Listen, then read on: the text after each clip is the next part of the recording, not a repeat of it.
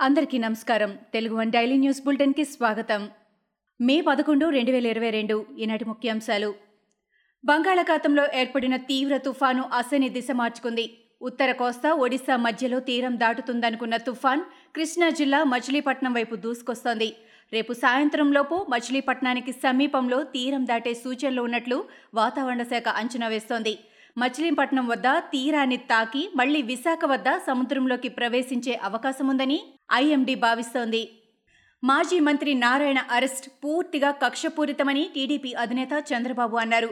పరీక్షల నిర్వహణలో విఫలమై అన్ని వర్గాల నుంచి తీవ్ర విమర్శలు ఎదుర్కొంటున్న జగన్ ప్రభుత్వం పరీక్షల నిర్వహణలో విఫలమై అన్ని వర్గాల నుంచి తీవ్ర విమర్శలు ఎదుర్కొంటున్న జగన్ ప్రభుత్వం తమ వైఫల్యాన్ని కప్పిపుచ్చుకునేందుకే ఆయన్ను అరెస్టు చేసిందని అన్నారు. ఈ మేరకు చంద్రబాబు ఒక ప్రకటన విడుదల చేశారు.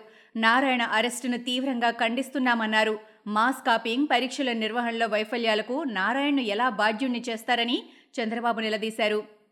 రాష్ట్రంలో పదో తరగతి ప్రశ్నపత్రాలు ఎక్కడ లీక్ అయ్యాయో అధికారులు విచారణ చేస్తున్నారని విద్యాశాఖ మంత్రి బొత్స సత్యనారాయణ అన్నారు. పదో తరగతి పేపర్ లీక్ వ్యవహారంలో రాష్ట్ర విద్యాశాఖ మంత్రి బొత్స సత్యనారాయణ సీఎం జగన్ను కలిశారు. పేపర్ లీక్ కేసులో నారాయణ విద్యా సంస్థల అధినేత నారాయణ అరెస్ట్ ఇతర అంశాలపై సీఎంతో చర్చించారు. కామారెడ్డి జిల్లాలో పర్యటించిన మంత్రి కేటీఆర్ కోనాపూర్లో పలు అభివృద్ధి పనులకు శంకుస్థాపన చేశారు. ఈ సందర్భంగా తన పూర్వీకులతో ఉన్న అనుబంధాన్ని ఆయన గుర్తు చేసుకున్నారు. వందల ఎకరాలున్న కుటుంబంలో కేసీఆర్ పుట్టారని అన్నారు. కొందరు మాత్రం ఆయన్ని ఫామ్ హౌస్ సీఎం అంటున్నారని వ్యవసాయ పొలంలో ఇల్లు కట్టుకోవడం తప్ప అని కేటీఆర్ ప్రశ్నించారు. ప్రముఖ సంగీత విద్వాంసుడు పండిత శివకుమార్ శర్మ కన్నుమూశారు. ఆయన వయస్సు ఎనభై నాలుగు సంవత్సరాలు. తన ప్రత్యేక శైలిలో సంతూర్ వాయిద్యాన్ని భారతీయ శాస్త్రీయ సంగీతంలో భాగం చేయడమే కాకుండా అంతర్జాతీయ గుర్తింపు తెచ్చారు.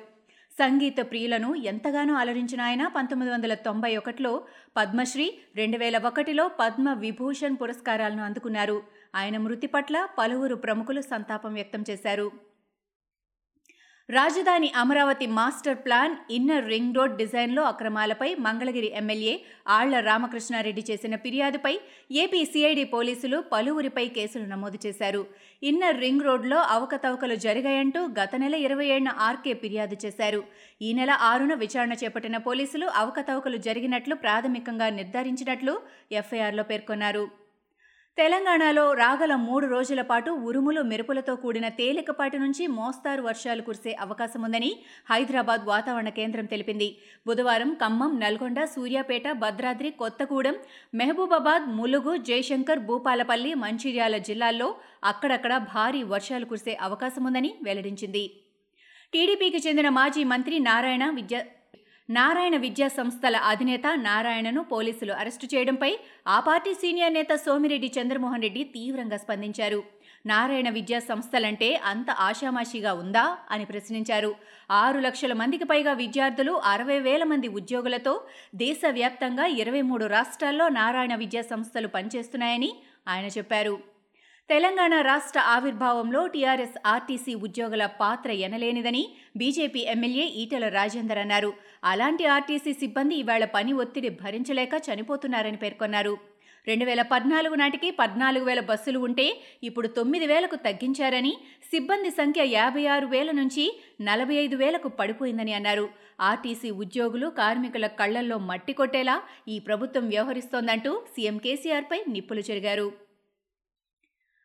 సైనిక చర్య పేరుతో దండయాత్రకు దిగిన రష్యా ఉక్రెయిన్పై బాంబుల మూత మోగిస్తోంది. క్షిపణులతో విరుచుకుపడుతోంది. దీంతో అనేక భవనాలు నేళ్ళమట్టమవుతున్నాయి వాటి కింద ఎంతోమంది అమాయక పౌరులు ప్రాణాలు కోల్పోతున్నారు. ఉక్రెయిన్ ప్రధాన నగరాల్లో ఒకటైన కార్క్యూలో రెండు నెలల కిందట రష్యా ఓ భవనంపై బాంబులు జారవిడిచింది. ఆ భవన శిథిలాల కింద తాజాగా నలభై నాలుగు మృతదేహాలు బయటపడ్డాయి.